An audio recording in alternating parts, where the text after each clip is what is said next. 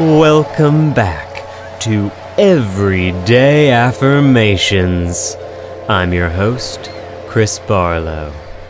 And it's okay to be sick of Alec Baldwin's Trump impression. It's okay to be sick of Alec Baldwin's Trump impression. It's okay to rewatch SNL sketches from 2016 and think, oh God, what did we do? It's okay to say, I like Alec better in 30 Rock, or in The Boss Baby, or even on Match Game. That show is pretty fun.